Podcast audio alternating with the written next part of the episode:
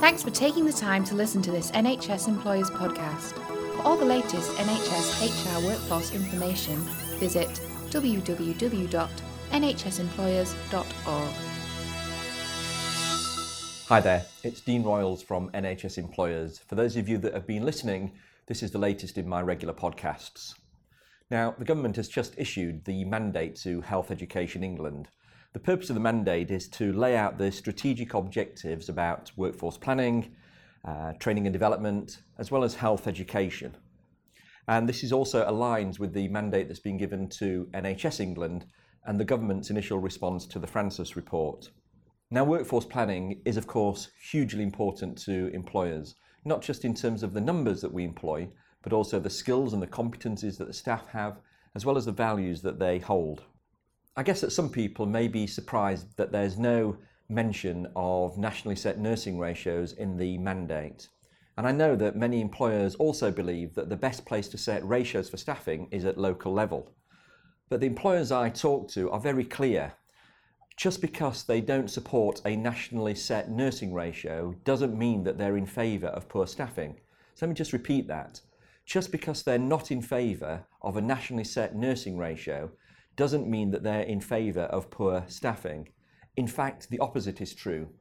They know that the right numbers of staff is absolutely essential to good patient care, as is transparency about staffing levels. But they believe that the best place to make the decision is at local level, where local clinicians know and understand the acuity and dependency of patients use recognised models and tools to determine the safe staffing levels, and then to publish any results. They, like me, don't want a nationally set ratio to get in the way of good multidisciplinary care.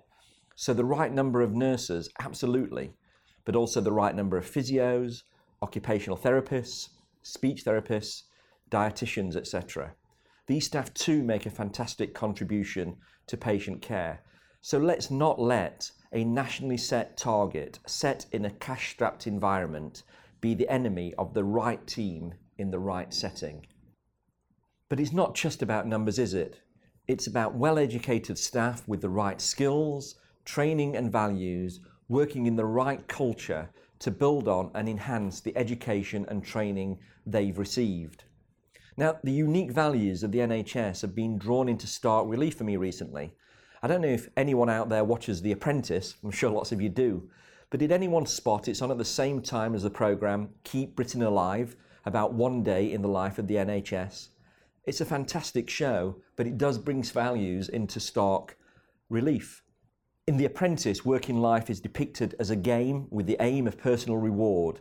In the NHS, working life is about caring for people at their most vulnerable. In The Apprentice, it's all about people presenting themselves as the best. In the NHS, staff seek to give of their best. In The Apprentice, people are put in teams but encouraged to stand out as individuals, putting themselves first. In the NHS, disparate personalities and diverse occupations have to work in a team to ensure that patient care is first. In The Apprentice, they're looking for one standout leader but in the NHS, all our staff need to show leadership. In The Apprentice, pressures are invented through artificial tasks. In the NHS, the pressures are very real, sometimes life and death real. So it is vital that we recruit staff onto our university programmes and into our organisations with the right values. And I look forward to working with Health Education England and local employers to help ensure just that it's essential that we have alignment between our universities and employers on this, and I believe it will be a fundamental change in how we see the link between education and employment. Well, thanks for listening. This is an important time for the new system as this mandate is issued to Health Education England, and I look forward to working with them and with you. Do be sure to keep up to date by following us at www.nhsemployers.org and of course, I'll be regularly tweeting about this issue, so do give me a follow at NHSE underscore Dean on Twitter. Thanks again.